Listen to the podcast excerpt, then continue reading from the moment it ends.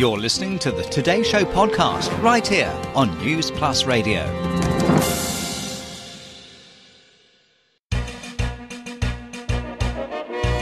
Today, provide you with in-depth news and expert analysis. Tell you the whole story and the bigger picture. Bring you the news you want to know only on Today. Xi Jinping has told Trump it's vital for the international communities to stay united over the Korean Peninsula issue. Chinese Foreign Minister rejects claim that China's financing increases Africa's debt burden. Also, China says Indian Army chief's comments over its influence unconstructive. You're listening to Today, a news program with a different perspective. I am Su Yi. Coming up, we have an hour of world news and analysis. If you have any questions or want to leave a comment, simply follow us on Weibo. We are Jinri C R I Today. To hear this episode again or to catch up on previous episodes, you can download our podcast by searching for World News Analysis. Chinese President Xi Jinping told his U S counterpart Donald Trump that the hard-earned easing of tensions on the Korean Peninsula must continue. Xi Jinping made remarks during a telephone conversation with Trump on Tuesday, stressing that unity on this issue is extremely important. In response, Trump said the U S side values China's significant role in resolving the Korean Peninsula issue and is willing to strengthen communication and coordination with China on this matter.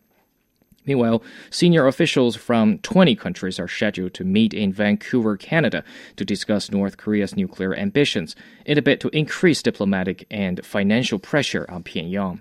Both China and Russia dismissed the meeting, saying it's counterproductive and will further complicate the situation on the peninsula. Now, for more on this, we're now joined on the line by Zhao Tong, fellow in Carnegie's Nuclear Policy Program, based at the Carnegie Tsinghua Center for Global Policy. So, Professor Zhao, uh, talking about the timing of the uh, telephone conversation between the two state leaders this time, is it directly related to the changing situation on the Korean Peninsula, do you think? Well, I think that's possible. Uh, we have seen recently some very positive development in the inter-Korean relationship. North Korea has uh, extended an olive branch to South Korea. Uh, whether uh, North Korea is serious uh, in de-escalating the tensions, what does North Korea want to achieve? I think uh, U S and China both are very important players in uh, addressing the North Korean nuclear crisis.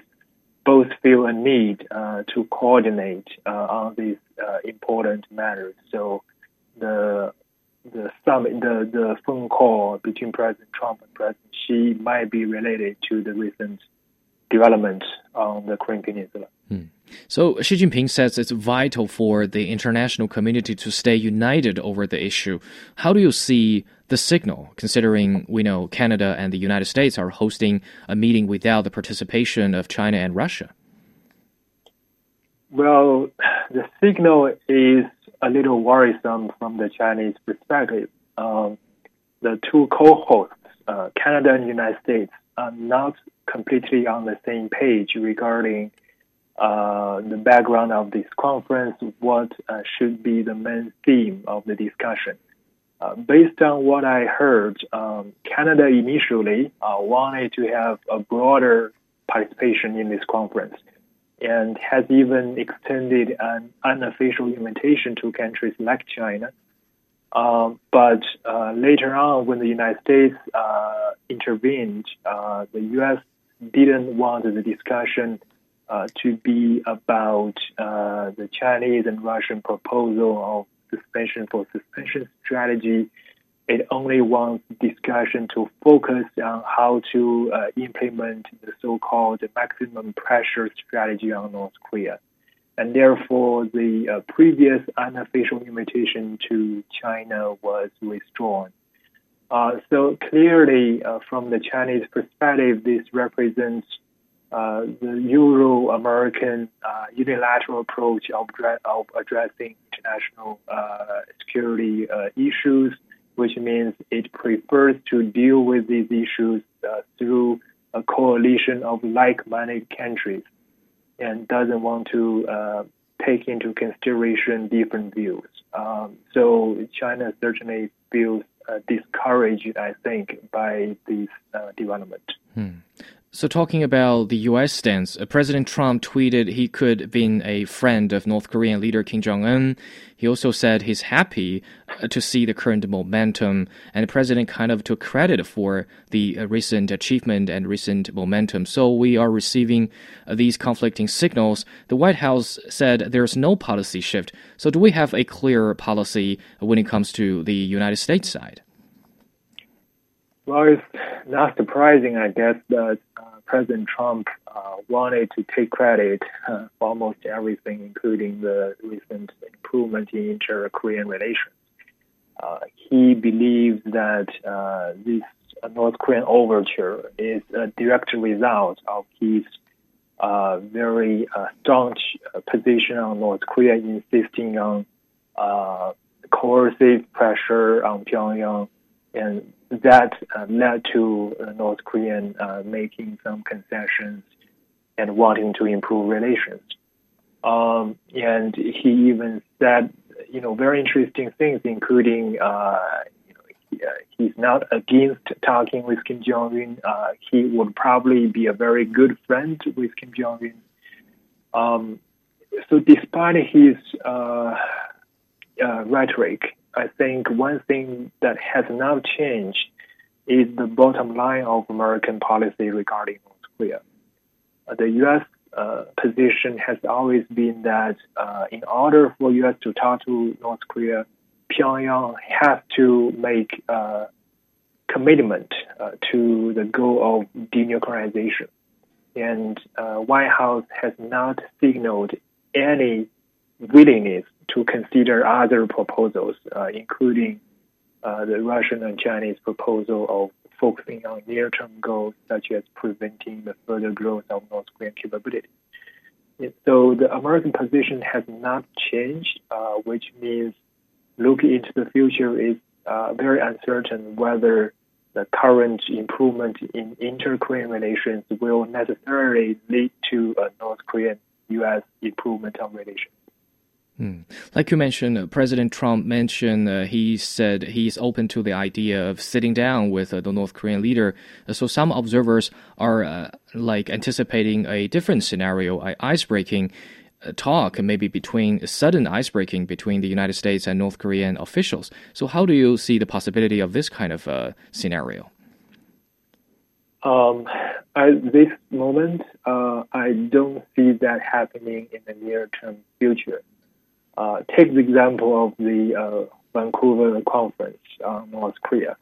Uh, the U S has made it very clear um, it, for the foreseeable future, uh, the focus of American policy is to better implement the maximum pressure strategy, uh, to strengthen uh, coercive measures against North Korea, uh, to better implement economic uh, sanction measures, Uh, to enhance international coalition to uh, isolate North Korea internationally.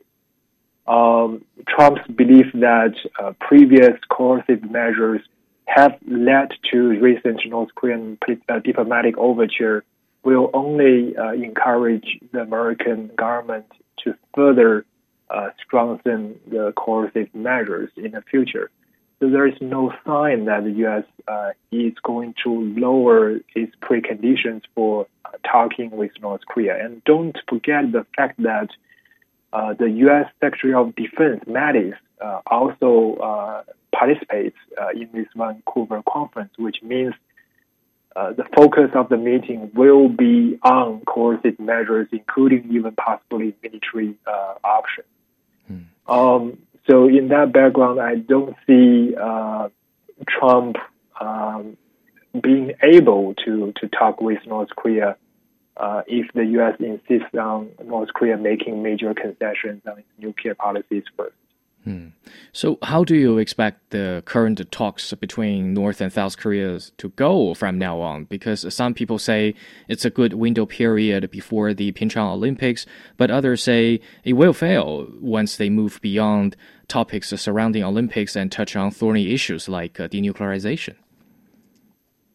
Well, I think um, one of the reasons North Korea has extended uh, an olive branch to South Korea is because North Korea has obtained a basic uh, nuclear deterrent uh, vis-a-vis the United States, especially after it has successfully conducted the Hwasong fifteen I C B M test. Therefore, North Korea feels uh, it is capable of making some of offering some self-restraint.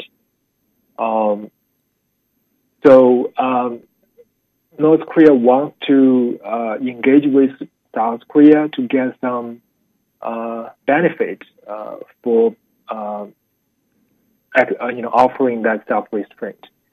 Um, South Korea so far has responded very positively, but we all know that uh, so far uh, the U S has only agreed to postpone the joint military exercises, which means after the Winter Olympics, the uh, exercises, the Key Resolve and Fall Eagle will take place. And we also know that on the North Korean part, uh, Pyongyang has recently made it very clear that it has every intention to restart its civilian rocket program. It is planning to launch uh, a satellite uh, sometime this year. Those moves could be very uh, could be interpreted by U S and South Korea as very provocative, even though from the North Korean perspective they are purely for civilian purposes. So, in other words, there are big uncertainties uh, looking forward, and uh, we may have to buckle up and prepare for the possibility that things will turn down uh, after the Winter Olympics. Hmm. Thank you very much, Professor Zhao, for joining us this evening. We've been talking with uh, Zhao Tong, fellow in Carnegie's Nuclear Policy Program, based at the Carnegie Tsinghua Center for Global Policy. Let's take a short break. Coming back, Chinese Foreign Minister rejects claim that China's financing increases Africa's debt burden. You're listening to Today. Stay with us. What matters to China increasingly matters to the world. Keep up to date with the latest news and events about the Middle Kingdom with the China Plus app. Up-to-the-minute reports, live streaming audio, insightful opinion on everything China-related. Facts, figures, and language learning resources at your fingertips. Everything in focus, all in one place. Search for China Plus in the App Store or Google Play. Welcome back. You're with Today. I am Sui. Chinese Foreign Minister Wang Yi rejects voices demonizing China's helping hands extended to African countries, saying that China is the country that offers real solutions to the growing pains of the developing continent. He made remarks during a joint press conference with his Angolan counterpart Manuel Augusto on Monday. Yu Yang has the story. In spite of comprehensive efforts by China to help Africa grow, there have been claims that Chinese financing is increasing the debt burden of the less developed continent and is strained with political considerations. In his response, Wang Yi suggested the current debt status in some African countries is the accumulative result after a long period of time. He said China has increased its financing support for African countries as Sino-African cooperation keeps moving forward. Meanwhile, he reiterated China's assistance meets the real needs of Africa. China's financing is in response to Africa's demands for self-development. A country would have a huge need for capital in its primary stage of economic takeoff and industrialization, and Africa is no exception. China has provided financing to the best of its ability in response to the demands of African countries, which has served as a timely help for their socio-economic development and is highly valued and welcomed by them. Wang Yi called the claims over Chinese financing an outright false accusation made with ulterior motives. He again noted China never attaches political conditions to foreign assistance. When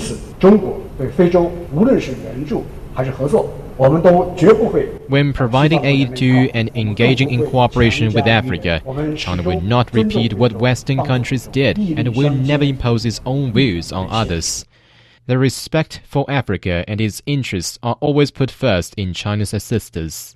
According to Wang Yi, China's financing support for Africa has always gone through a strenuous process to ensure equal footing and mutual benefit. He also reaffirmed China's support for African countries' pursuit of sustainable development and economic diversification. He said China will continue to do its part in helping Africa enhance its self-development capacity and realize sound economic and social growth. He also suggested African countries and people are the best qualified to speak about their cooperation with China and to decide who is their most reliable partner. That was Yu Yang reporting. For more on this, we're now joined on the line by Benjamin Mawadi, scholar of Democratic Republic of Congo at China Foreign Affairs University. So, Mister Mawadi, how would you see this kind of comment saying China's financing increased the debt burden of African countries? Yeah, thanks, sir. Uh, I want to say, first of all, if we want to say that the financing of China in Africa contributes to increase the border of debt, uh, I would like to say now and now, it's a great fault. It's a great fault. On the contrary, uh, this financing of China in Africa is a very great opportunity for Uh, African countries to uh, toward uh, their economic takeoff and uh, uh, to pay all the charge to debt uh, that seems to be eternal of the West countries. I don't think so. I think uh, this uh, debt of the uh, African country or uh, uh, China financing border the debt of African country is uh, a great fact. Is a great part for me. I don't think so. But uh, let's uh, say that it is uh, no longer a secret that is the financing of West countries that contribute of the excessive debt border of African countries. I don't think so. China, uh, China financing Africa uh, is the border of uh, debt Africa. Mm. It is a salty debt part for me. Hmm. So what's behind this debt issue for African countries? We know it's different case by case, uh, but how, how serious is the problem in, in Africa? You, you know, uh, there is a, a Chinese proverb that uh, says, if you give me a fish, I will eat, hmm. and tomorrow. But if you teach me how to fish, I will never be angry again.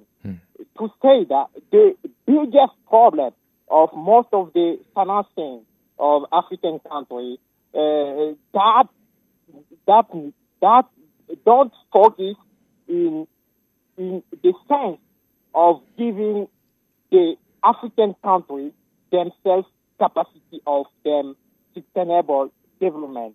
It, it, it is the, the biggest debt problem or or, or, or of the debt burden of African countries.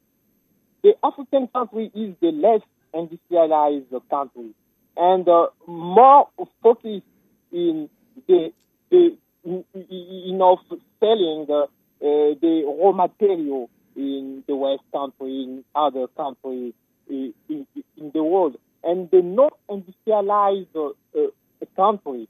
But the most important thing we must know the African uh, country needs to be industrialized and to have their self-capacity for their development uh, is the most important problem in Africa now, to have, to have the country can be industrialized and their self-capacity of development. Hmm.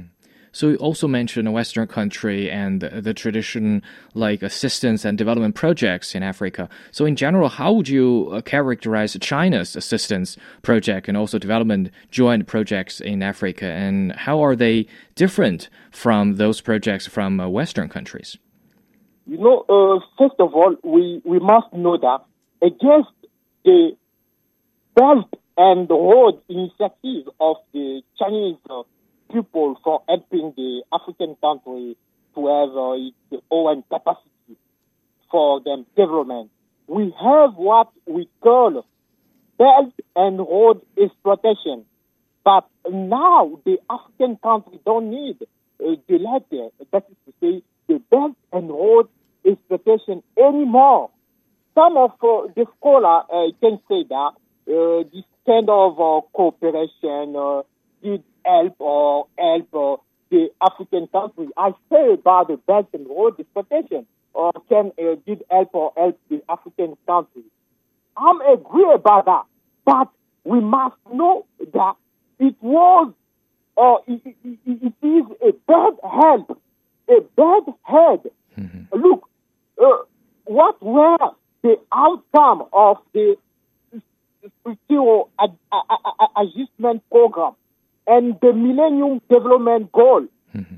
The great fiasco, the great fiasco, the African uh, uh, country cannot take uh, many more years with this kind of cooperation. Go see uh, in Africa what's going on now in the Great Lakes region, particularly in D R C, in Democratic Republic of Congo. The most serious exploitation, the most serious exploitation in order of Belt and Road exploitation. What war happened in, Li- in Libya, mm-hmm. in Côte d'Ivoire, in Sudan?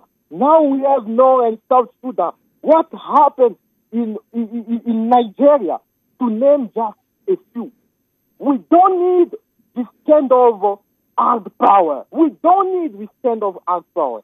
To say that now African countries need to have their own capacity for game development. We all know that for it, it, uh, it, a development, uh, a country will have a Uh, I need uh, for capital mm. uh, in its uh, primary stage uh, of economic takeoff and uh, industrialization. And the African countries are not exception for this rule. I think Sino-African or China-Africa cooperation is the most great opportunity for the African countries to be industrialized and to have this own self-capacity. Uh, let me uh, paraphrase the President Xi Jinping in the newspaper that uh, appeared on December uh, uh, fourteenth hmm. uh, during the commemoration in the Nanjing massacre. He said, manufacturing is essentially in real economy.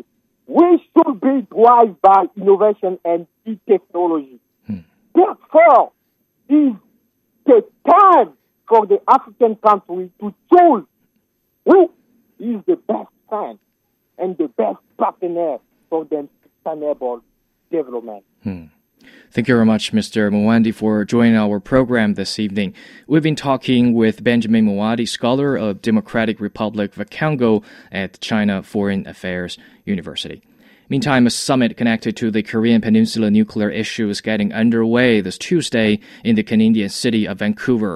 The one-day event co-hosted by Canada and the U S is being attended by senior officials representing the twenty countries that fought under the United Nations banner during the Korean War.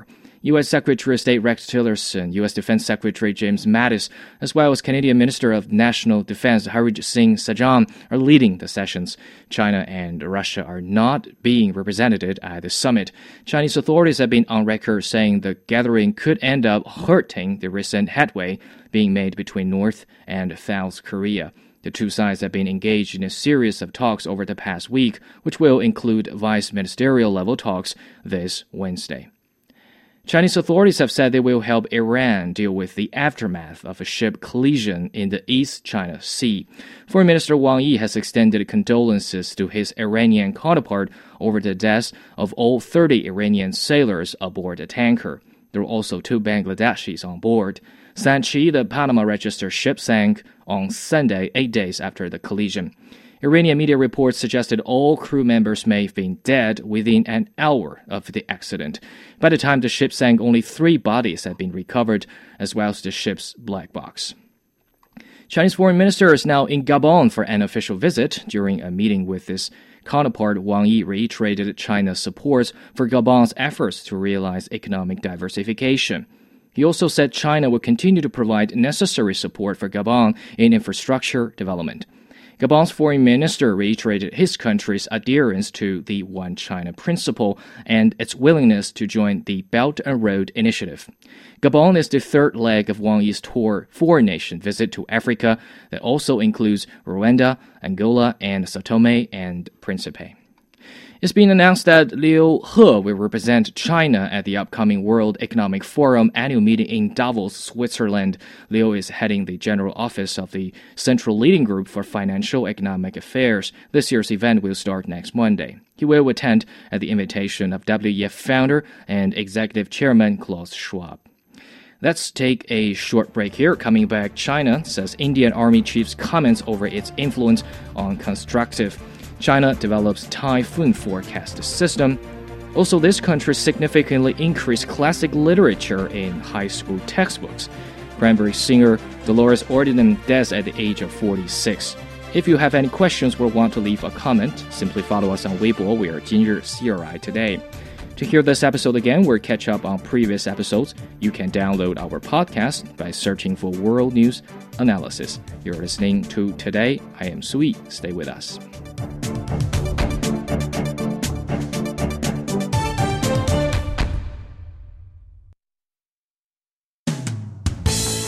China Plus dot C R I dot C N is your home for everything you want to know about China. The latest news in China and everything China-related from around the world.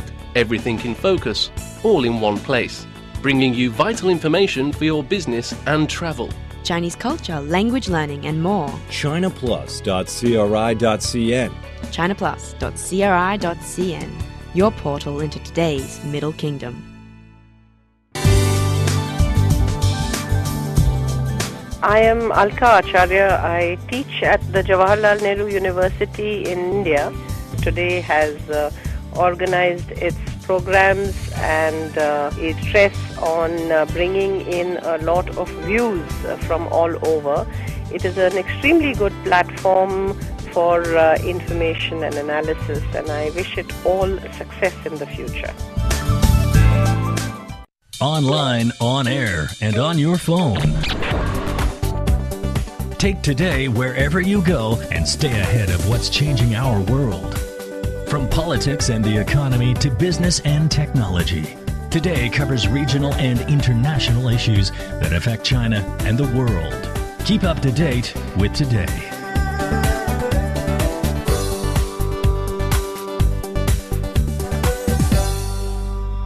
You're listening to Today with News and Analysis with me, Sui. First up, look at the weather around the globe. In China, Beijing will be sunny tomorrow with a high of six degrees Celsius and a low of minus seven. Xiamen, overcast with a high of twenty-one and a low of thirteen. Lanzhou, cloudy with a high of two and a low of minus six. Elsewhere, London rainy with a high of six degrees Celsius and a low of two. Washington, D C, overcast with a high of four and a low of minus five. Nairobi, Kenya, cloudy with a high of twenty-eight and a low of fourteen. And finally, Canberra, Australia, sunny with a high of twenty-four and a low of nine degrees Celsius. Now it's Global Survey, where we'll take a look at the headlines from around the world. Joining me in the studio is Zhao Ying. First up in Asia, in Japan, a supermarket in Gamaguri has activated an emergency warning system to alert residents to avoid eating locally purchased blowfish after mix-ups or toxic parts of the delicacy go on sale. Bangladesh says it has agreed a time frame with Myanmar from repatriating hundreds of thousands of Rohingya who fled an army crackdown last year. Turning to Oceania, an Australian teenager has been found alive in a car wreck after his father made an intuitive decision to search for him in a helicopter. Staying in the country, the unusual sight of a wallaby bounding across the Sydney Harbour Bridge has surprised early morning motorists. Moving on to Africa, an aide to Zimbabwe's former president, Robert Mugabe, has said he feared civilians could drag out and lynch the leader in a Libyan scenario. In Lesotho, a mining company operating in the country says it has dug up the fifth largest diamond ever discovered that weighs nine hundred ten carats and is about the size of two golf balls. And in the Middle East, in Syria, key powers involved in the country's civil war have criticized U S plans to help the allied Kurdish-led militia set up a thirty thousand strong border security force. Israel and India have hailed the dawn of a new era in their relations after signing key deals in defense, agriculture, and aviation sectors. Looking to Latin America, in Colombia, a motorway bridge under construction has collapsed, killing at least nine workers and injuring five others. In Chile, Pope Francis has arrived in the country on a visit overshadowed by child sexual abuse accusations against almost eighty members of Chilean clergy. In Europe and Denmark, more than one thousand young people have been charged by police with distributing sexually explicit material. U N World Tourism Organization has said Spain said replaced the United States as the world's second most popular tourism destination, while France has retained the top spot. And finally, in North America, in the United States, President Donald Trump has said he was totally misinterpreted by those saying he used the term shithole to describe African nations last week. Canadian police say an alleged scissor attack on an eleven-year-old girl's hijab never happened. Thank you very much, Zhao Ying. That was the global headline survey for today. China denounced Indian Army Chief General Bipin Rawat's recent comments of calling Doklam a disputed territory and said his unconstructive comments were not helpful for maintaining peace at the borders. At a press conference last week, General Rawat said it was time India shifted its focus from the western border with Pakistan to its northern frontier with China, and accused China of exerting pressure along the line of actual control. In response to his comments, Chinese Foreign Ministry spokesman Lu Kang said on Monday that General Rawat's comments went against the consensus reached between Prime Minister Narendra Modi and Chinese President Xi Jinping at the BRICS summit last September. Lu Kang stressed that Doklam is China's territory and China will continue to exercise its sovereign sovereignty rights in accordance with historical convention. Now, for more on this, we're now joined on the line by Ye Hailin, Director of Center for South Asia Studies with the Chinese Academy of Social Sciences. So, Mister Ye, General Rawat says India should shift its focus from its western border to its northern border, apparently referring to the frontier border with China. So how do you see the comments, particularly against the backdrop of the bilateral relationship recovering from last year's Doklam standoff?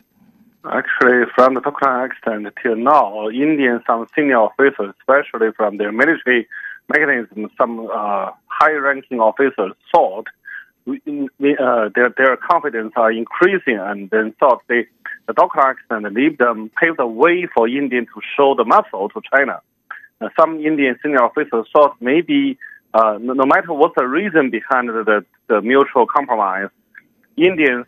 Uh, risk policy or the Indians' productive policy now cons- uh, leave some consequences benefit for Indian side. So India probably would like to try an- another time or show their tough attitude towards China, and then India not only can gain something on the ground on the di- uh, disputed areas, but also can show India enjoy the uh, advantageous position when compare or engage with China, and show this kind of the uh, uh, uh, strategy situation to the South Asia uh, medium or small countries, and then to stabilize the so-called the regional hegemony. I think now it's time to India, for Indians uh, should realize that the Doklam accident has some very special and particular uh, special reason for both sides to take some uh, compromise.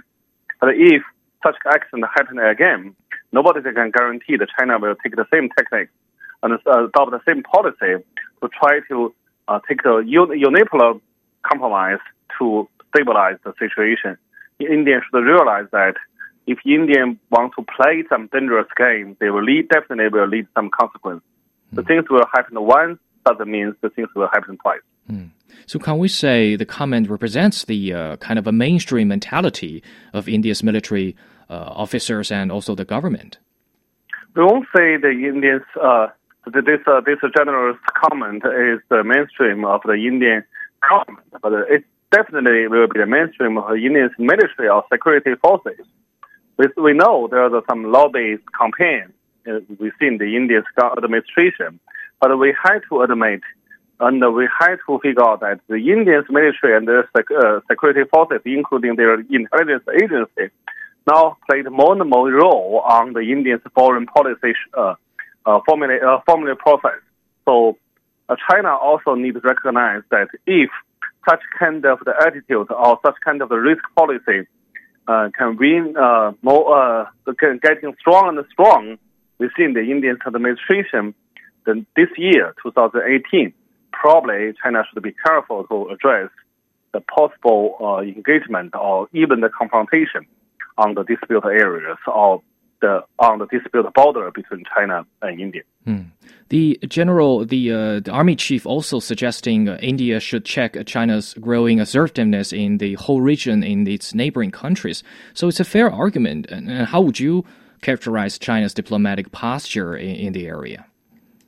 I think China still has some self-control. China doesn't want to make the situation more complicated. But of course, all the, uh, the interaction has a two sides. China will take the, will adopt the necessary necessary steps to protect their own uh, sovereignty and their own territory. So it's not only because it rely on the China's attitude. It's also the Indians' attitude is quite important. If Indians think they can take the most uh, aggressive steps towards the, the, the dispute areas, I think China has to make some reaction and lead the situation beyond the, the, the, the expectation of the two leaders. But uh, eventually, it, it's not a one country's game, it's two countries. Hmm. We know all of these happened after Chinese and Indian leaders talk about their bilateral ties face-to-face several times in the past few months, like the meeting between Chinese President Xi Jinping and Prime Minister Narendra Modi on the sidelines of last year's BRICS summit. So what should be done by the two countries to seize this momentum? And more fundamental question is how to increase the mutual trust between these two major Asian countries? I think firstly we should recognize that the mutual trust is not one-sided story. It's needed two sides to make the joint effort. So if only one side makes some steps, there will be the unipolar compromise, and then they won't lead to any positive consequence. So China and India should work together, and work together means both sides should should, should pay more attention on the uh, joint effort and uh, pay more attention on the bilateral cooperation in another aspect, in another field. So I think it's not the time only for China to take the uh, take the the, the, the steps. Indians also should change their mindset, should real, uh, really take the serious thinking about what's the mainstream of the uh, bilateral relation between India and China. And India, the first way I think for, China, for, for India, they should realize that no matter what happened in Doklam accident, it's a still accident. And there's a thousands of uh, kilometers dispute border. And if India want to launch the, some kind of the campaign against China, they will suffer the very severe military and political pressure from the northern neighbors, and not only from the northern neighbors, but also from the other uh, South Asia countries. So India should double, double think what's the most uh, benefit, uh, uh, what's the most important policy for India, for its own security and interest. India shouldn't rely on the China uh, take the single steps. Only the China take the take the steps to stabilize the situation. I think it's not the real situation on the ground. And um, if China, India always thought the aggressive steps can make the China make the compromise, they will be very dangerous. Hmm. Thank you very much, Mister Ye, for joining our program this evening. We've been talking with Ye Hailin, Director of Center for South Asia Studies at the Chinese Academy of Social Sciences. After break, China develops typhoon forecast system. You're listening to Today. Stay tuned. China Plus dot C R I dot C N is your home for everything you want to know about China. The latest news in China and everything China-related from around the world. Everything in focus, all in one place, bringing you vital information for your business and travel. Chinese culture, language learning and more. China Plus dot C R I dot C N China Plus dot C R I dot C N, your portal into today's Middle Kingdom. Welcome back. You are with Today. I'm Sui. In recent years, extreme weathers and global warming have been in the spotlight, both in China and around the world. The scientific research and study has been one of the key factors in the process of combating climate change. Now, some Chinese scientists have made breakthrough in scientific research in having a much more accurate forecast of the typhoon through the study of the waves and the Earth's climate change by using climate system models and high-resolution computers. China's Qingdao National Laboratory for Marine Science and Technology, together with the National Center for Atmospheric Research and Texas A and M University, is now jointly promoting the construction of the International Laboratory for High-Resolution Earth System Predictions. Now for more on the country's development in typhoon forecast system and the possible challenges that China is still facing in marine, in marine science and technologies, my colleague Wu Yu has spoken with Huang E, advisor to China's Qingdao National Laboratory for Marine Science and Technology and China State Ocean Administration, and the former chief scientist for oceanography and oceanography at NASA. First of all, recently, Chinese scientists have announced vital breakthroughs on marine scientific research. This relates to a neglected topic on the study of ocean waves. What has informed this turnaround? And can you elaborate more on the study's significance?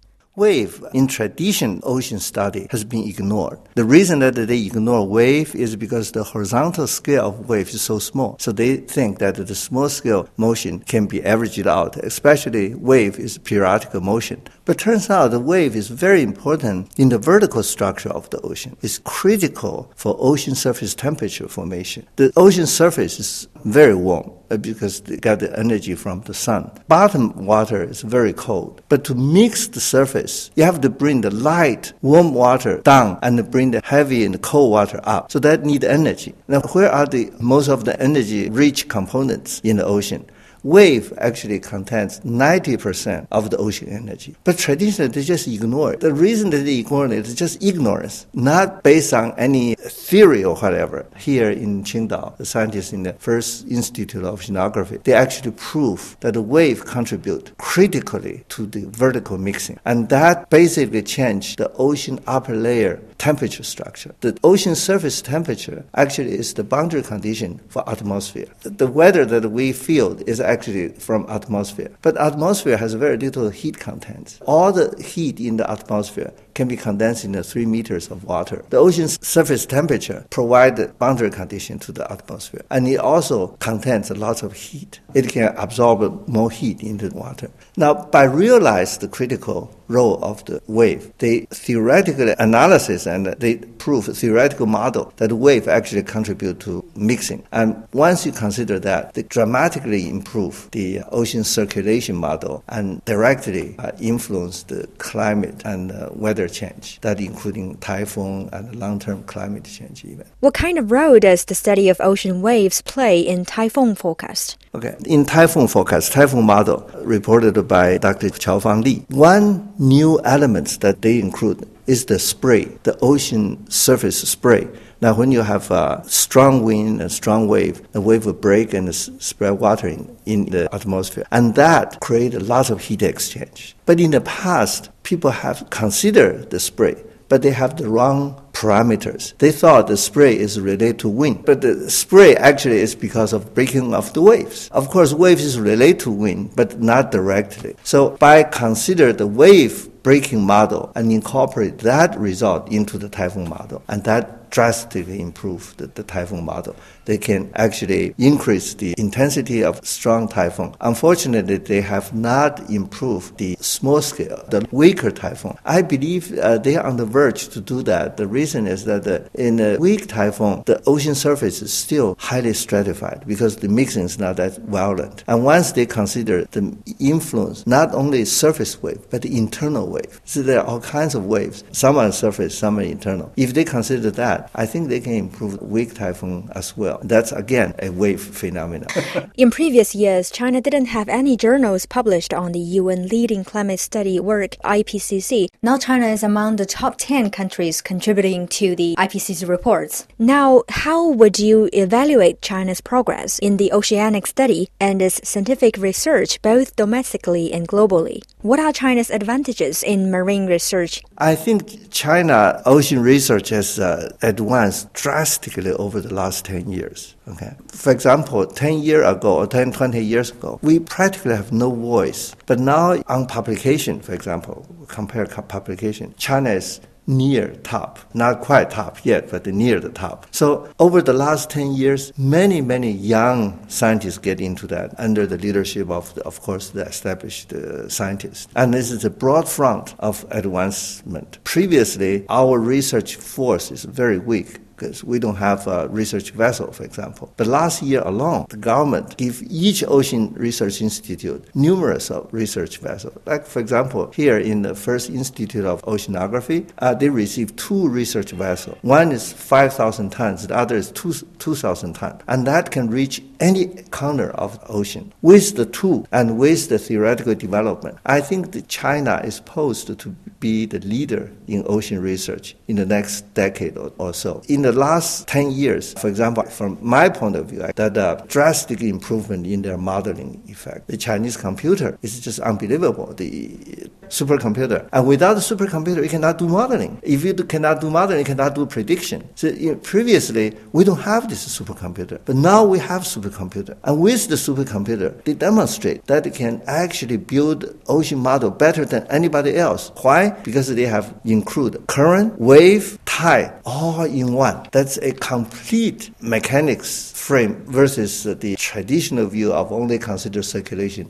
ignore wave, ignore tide, and all that. So I think Chinese, because we started late, but we can accept a new idea more readily than the old traditional schools. So this is one of our, our advantage. I think building a national laboratory is really is going to play a critical role in the future Chinese ocean research development. If we look at around uh, in the world, other research center, you go to uh, United States, two leading ocean research institutes is the Scripps Institute and Woods Hole. They are all part of a university. Woods Hole originally was not part of the university, but that becomes part of joint program with M I T. Uh, Scripps is part of U C S D. They are all more academic-oriented institutes. You go to France. France, big institute, it's national laboratory. In England, the British, they also have national laboratories. But here in Qingdao, it's very different. The Ocean National Laboratory is a combination of university, and they have national laboratory from Chinese Academy of Science, and also Chinese Ocean Administration. Chinese Ocean Administration is equivalent to uh, NOAA. So they combine education, research together.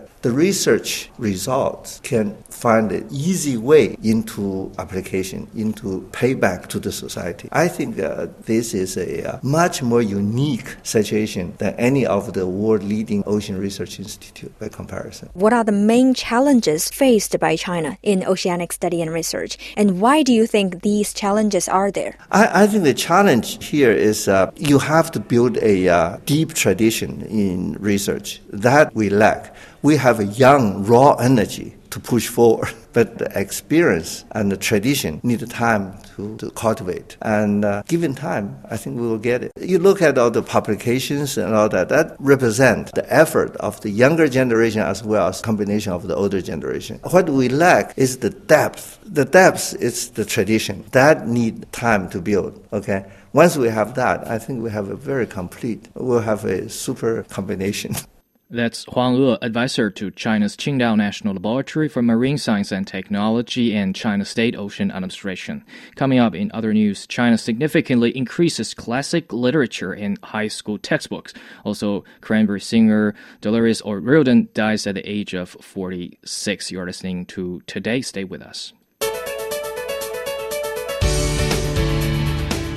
Hello, this is Michael Zhang. Greetings from Los Angeles of the Golden State of California. Thank you today for making me part of your team. I truly enjoyed the debates we had and look forward to many more in the years to come.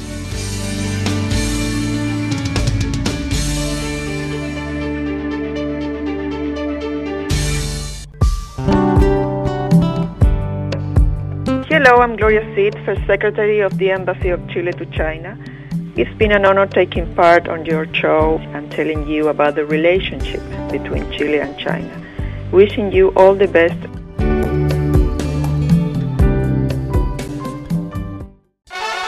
You are listening to news plus radio dot c n. Check out our official website. Our website address is news plus radio dot c n. C R I, your bridge to China and the world. In-depth analysis, valuable insights, expert views, presented by an award-winning team. Today, keeping you well-informed, up-to-date, and ahead of the news. You're listening to Today with me, Sui. Join me in the studio for other news is Zhao Ying again. More classic articles and poems will be added to Chinese textbooks in high schools, according to the newly released National Curriculum Standards. The Ministry of Education suggested that classic and contemporary literature shall be selected equally. Under the new guidelines, the number of classic literature works to be recited by students will be increased from the current fourteen pieces to seventy-two in the future. I think it's a good idea. First, of course, it's about our traditional Chinese culture. It shows that we uh, more and more realize they are good stuff, traditional Chinese culture that should be passed on generation by generation. And I think cultural confidence is very important for young people and also for an entire country, because what's happening now will make much more sense if we put everything into a broader perspective. And specifically on traditional Chinese culture, I think we We indeed lost something after we kicked off the modernization process like two hundred years ago. But this time, the teachers put something, the literature like Lao Tzu, into the textbooks. We know Taoist school is one of the three pillars of the Chinese culture. We can learn so much from those wisdoms. So teaching young people traditional Chinese literature, traditional Chinese culture is also good for their future life, their comprehensive personal development. Right, and nowadays I think we're living in an internet society where people read and write in such a quick manner, and sometimes people don't really think about and appreciate the beauty of the Chinese language. And people use the popular cyber language and emojis a lot, that some of them can hardly write complete and accurate sentences. So I think reading and reciting classic poems is very helpful in giving the students a very good aesthetic appreciation of literature and also a good skill to write in the future. And also, just as you have mentioned, it is not only about the beauty of Chinese language, but also it is about the wisdom and philosophy of ancient Chinese people.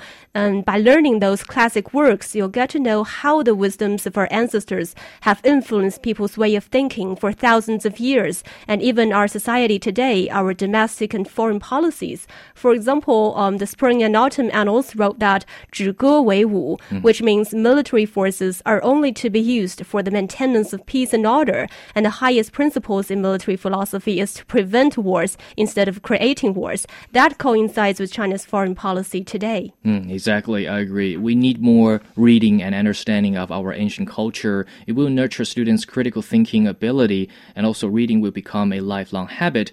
And another suggestion, I think we can encourage more students enrolled in calligraphy courses, like maybe traditional Chinese painting, because so much can be learned from practicing those traditional Chinese techniques. Right. Let's move on to our second story. The sudden death.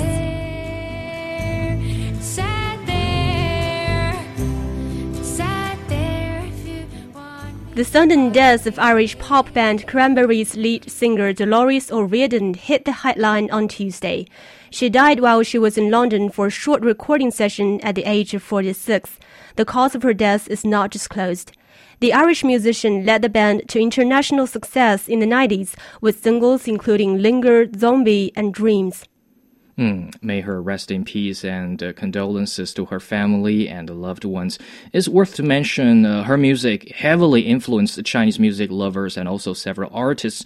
People say their music life began with Dolores, and the Chinese singer find themselves linked with her works. Right, and I guess many Chinese people get to know the Cranberries through Fei Wang's adoption of their song Dreams mm. in the movie Chongqing Express. And also that song also Um, widened the horizon of music fans, because the public became more receptive towards alternative music, opening doors to artists who did not conform to the main, mainstream model. And also, um, the Cranberries gave two concerts in Shanghai and Beijing in two thousand eleven as part of their Asian tour that year. That was their first on the Chinese mainland. And also, they opened their Weibo account before they came to China that year, which now have nearly ninety thousand followers. And their latest post on Weibo says, "Farewell, my lady." Hope you never grow old. Hope you never. Thank you very much. That's all the time we have for this edition of Today. Xi Jinping has told Trump it's vital for the international community to stay united over the Korean Peninsula issue. Chinese foreign minister rejects the claim that China's financing increases Africa's debt burden. China says Indian army chief's comments over its influence unconstructive. China develops typhoon forecast system. If you want to listen to this episode again or catch up on previous episodes, you can download our podcast by searching for World News Analysis. You can also follow us on Weibo. We are Jinri, C R I Today. I am Sui on behalf of Zhao Ying, our production engineer Zhang Yan, and the rest of our team. Thank you very much for listening.